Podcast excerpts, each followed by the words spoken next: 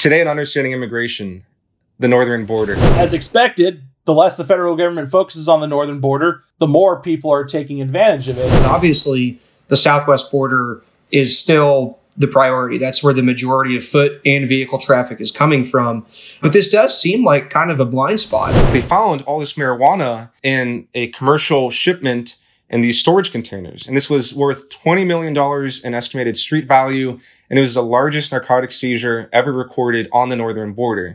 Coming to you from Washington, D.C., you are now listening to FAIR's Understanding Immigration Podcast. Hey there, and welcome back to another episode of FAIR's Understanding Immigration Podcast. This is Preston Huennekens of FAIR's lobbying team, and I'm joined as always by our research director, Spencer Raley, and Matthew Tragesser from our media shop. We have another interesting immigration topic that does not seem to get the level of attention it deserves our less famous northern border with Canada. Today, we'll go over that border's history and compare and contrast it with our southern border. Uh, but before we dive into that discussion, um, we've got one uh, immigration headline to, to talk about. We recently passed the 19th anniversary of the September 11th terrorist attacks. The 9 11 Commission found in its report that stronger immigration enforcement would be crucial to stopping any further terrorist attacks, and that our weak enforcement laws partially led to the ease with which the terrorists were able to carry out their plot that killed 2,977 people and injured over 25,000 more. So, Matthew and Spencer, I wanted to quickly get a sense from both of you what you think the United States has learned since 2011 and what steps you think uh, that we still have to take in order to prevent such an attack from occurring again. Right. So this was obviously a horrific and tragic event that changed our nation forever. I mean, we could have predicted this given our lax immigration policies at the time and you know our failure to enforce our laws and it really exposed our nation to these types of risks. And since 9/11, the nation has really tried to reform our immigration and national security laws and I think the biggest change that we've seen is the creation of the Department of Homeland Security. And within this large federal agency, there's the TSA, which is the Transportation Security Administration. And as we know, you go to airports now, you see them uh, scanning passengers, scanning luggage, and making sure that our flights are really, you know, secure and safe. And it's just unbelievable that we had nothing kind of in place before that, before the 9/11 attacks. But despite a change like this, I mean, there's a lot that needs to be reformed. I mean, as we've touched on in previous episodes, more than 15 states plus DC grant driver's licenses to illegal uh, aliens. And you simply can't be having that. And as the 9 11 Commission report said, the driver's licenses for these hijackers were as powerful as weapons. And now you have states granting driver's licenses to people we know little about. So I don't understand that. And again, there's still no uh, widespread national use of a biometric entry exit system. So we're not really knowing when people overstay their visas, which account for practically half of our illegal alien population, you know, we're losing track of these people. And this is exactly what happened with these 9-11 terrorists. You know, a few of them overstayed their visas and we just were not aware of that. So there's been some good change since 9-11 with our national security and immigration uh, laws, but there's still a lot to do. Yeah, absolutely. I think you covered most of the main points really well, Matthew. You know, another thing that hasn't been fully implemented that needs to happen is real ID you know that just verifies you know that people are who they say they are and creates additional guidelines to uh, help prevent driver's license from getting into the hands of bad actors who you know might commit another 9-11 or some other terrorist attack. And the the deadline for that keeps getting pushed back again and again and again. And of course it's been pushed back again due to covid. So it's well past time to go ahead and and and set a deadline, stick to it, make sure that driver's licenses are going to those who are, as Matthew noted, legally allowed to have them, but also that you know a, a thorough background check is you know being done as well before issuing them. Yeah, and that's that's a great point. Both with the emphasis on real ID and on the entry exit system, you know, these are two things that are written into law, but that for whatever reason Congress just keeps pushing, you know, kind of kicking the can down the road. Um, they've allowed states to not really enact real ID for so long, and really only just now are some states even pursuing changing their you know identification requirements to match that that legislation. So we've certainly come a long way since 9/11, but there's still a tremendous tremendous amount that we have to accomplish um, since then. So let's now dive into in today's main topic, which is our northern border with Canada. It is, you know, most famous for being the longest international border between two countries, uh, and it's remarkably unmilitarized and largely unprotected in the sense that are there are really few real barriers to vehicle and foot traffic between the two countries. Spencer, I want to start with you. Tell us a little more about the history of our shared border with Canada and give our listeners a sense of how this boundary is different from the one that we share with Mexico. Thanks, Preston. And like you already mentioned, I think a lot of people don't realize that the United States land border with Canada is actually the longest in the world. If you count the border between Canada and Alaska, it tops 5,525 miles. And if you just count the lower 48's border with Canada, that comes out to just under 4,000 miles. So it's a substantial amount of area. And despite this, is actually there's actually very little protection on the US border with Canada. There's no substantial border wall or exclusion zone. And in, in most areas, people can build or construct structures as close as 20 feet from the international border. And in thousands of miles in the most remote areas, there's nothing more than just occasional sensors along the border zone. So, you know, unless potential illegal aliens or illicit trade smugglers trip those sensors, they can move freely between the two countries with little risk of detection. So, compared to all the focus you get on the southern border, you know, we have hundreds of miles of wall already built. Trump has pledged to try to have, you know, 100 another 500 completed by the end of this year. Uh, the northern border is getting relatively little attention. And this is interesting because if you look back at the history of the northern border, going back to the 20s and 30s during Prohibition and the years following, there are actually far more agents placed on the northern border than our southern border with Mexico due to the large prevalence of liquor smuggling at the time, interestingly enough. And it wasn't until the late 40s and early 50s that that focus shifted back to the southern border to combat the rising tide of illegal immigration coming from Central and South America. You know, another interesting thing, and I guess you could uh, pretty easily predict it with us reducing the presence on the northern border. In fact, it's been reduced to the point that only about 10% of of border patrols are placed on the northern border at any given time. You're starting to see a lot more, you know, more apprehensions at the northern border. You're seeing a lot more, you know, more and more news stories of large drug busts or people that have been, you know, running an illicit trade between the borders with very little interference for years now. For example, along the uh, the border from Maine to Washington, there were 1,586, uh, excuse me, the border from, you know, Maine and Canada, there were 1,586 illegal crossers apprehended in 2019. And interestingly enough, a plurality of those, uh, nearly 450, were actually Mexican, and many more were from Central and South America.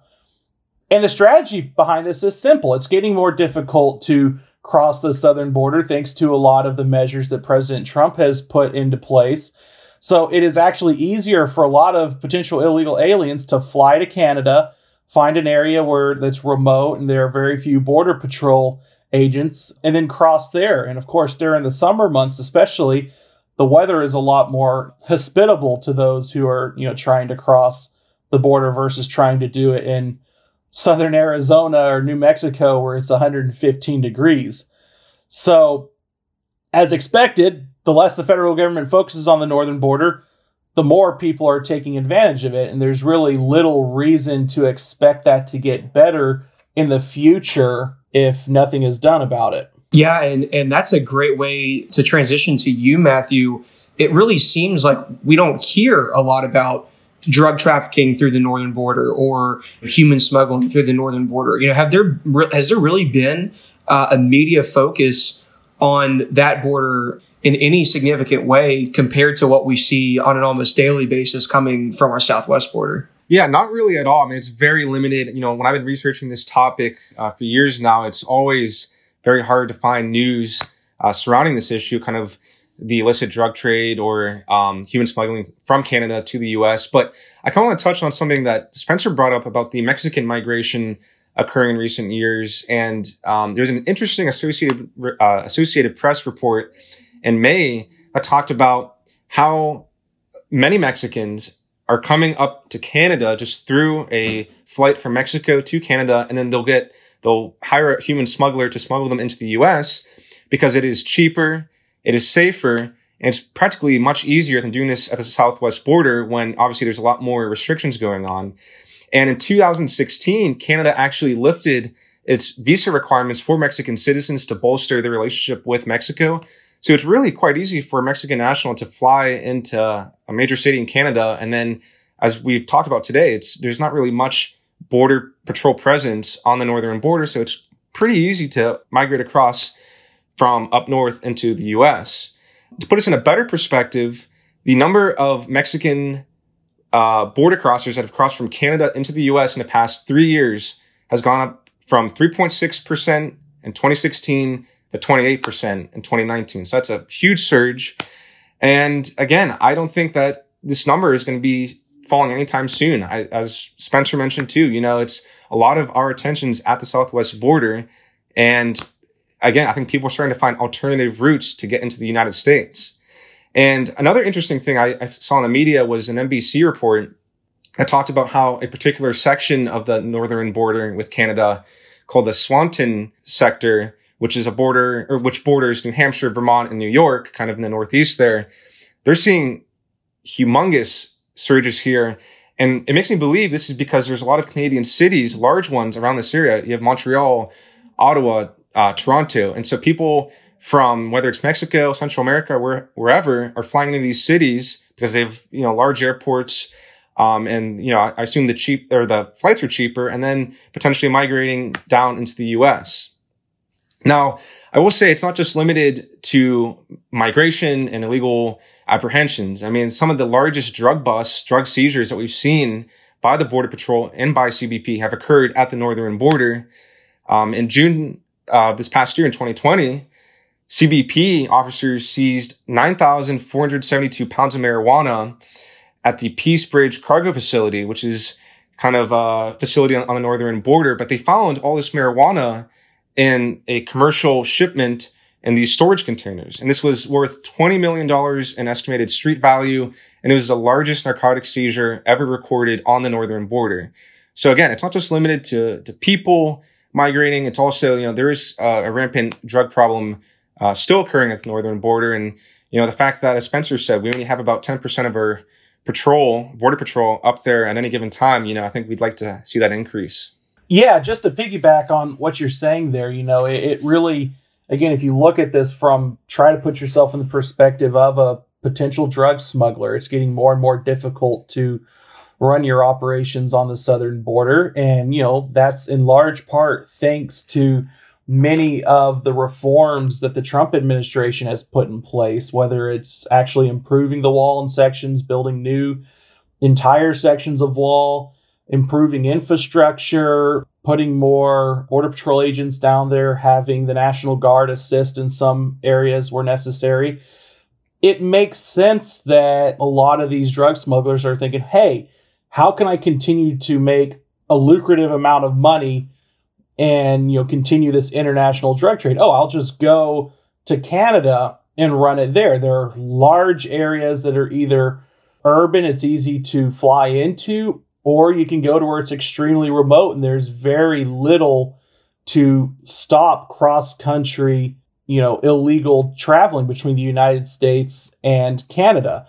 In fact, all you have to do is, you know, Google some of the border locations of the United States and Canada. It's nothing more than just forest on either side with a 20 to 100 foot area cleared out, no fencing whatsoever you just have to get from one side of the trees to the other, and it's extremely difficult for Border Patrol to then, then track people, whether on foot or from the air, because it is dense forest, it is rough country, and it's just difficult to keep tabs of those who are moving illegally between the two countries. Yeah, and especially for illegal aliens that do have some money, it certainly makes sense, especially if they're trying to reach some of the northern cities, you know, like Minneapolis, New York City, Boston. It certainly makes more sense to just fly into Canada and then attempt to enter through the northern border, where, like Spencer said, you know, you probably have a significantly lower chance of encountering CBP. Mm-hmm.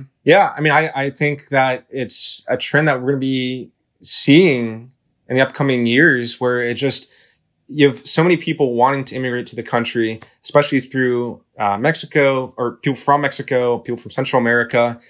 And with the Southwest border so locked up right now with a lot of our restrictions, I mean, people are going to find any way to immigrate, whether legally or illegally, and perhaps take Canada as the alternative route now.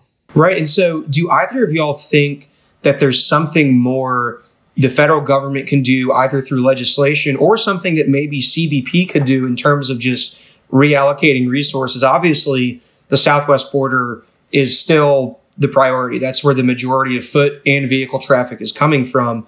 Uh, but this does seem like kind of a blind spot, and international conditions can change relatively quickly. And if we've seen how it, certain immigration policy has then caused a certain reaction from human and drug smugglers in you know South and Central America, they may look at this and say, "Why you know why wouldn't we just try to come through through Canada if they're able to do that?" So I don't know if if y'all have any ideas on what we could be doing to to secure that border more than we already have. Yeah, I, I don't think building a, a, northern border wall would be feasible or really effective. I mean, that would take obviously a lot more resources in the southern border. But I think one thing that we can do is, and I mentioned this a few minutes ago, but perhaps pressure the Canadian government to place visa restrictions or have additional visa requirements for Mexican nationals. I know they lifted that requirement in 2016, but you know, I think that's going to fuel more people to come from Mexico to Canada. And we're already seeing that. Like I said, it's gone from roughly 3.6% uh, in 2016 of Mexicans being apprehended at the northern border coming into the US to 28% last year. So we're seeing literally a, a, direct relationship between when they waive those visa requirements and then the number of people from Mexico being apprehended. So if we could pressure Canada somehow, whether I, I mean, there's a lot of ways to do that, obviously, but you know, kind of saying like, hey, look, this is incentivizing illegal immigration into our country, and you know, we prefer if you don't do that. But I think that would probably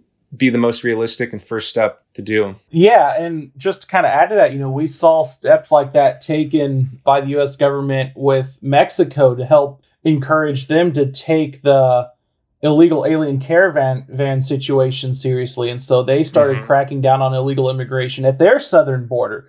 So there's precedent to show that measures like that are effective.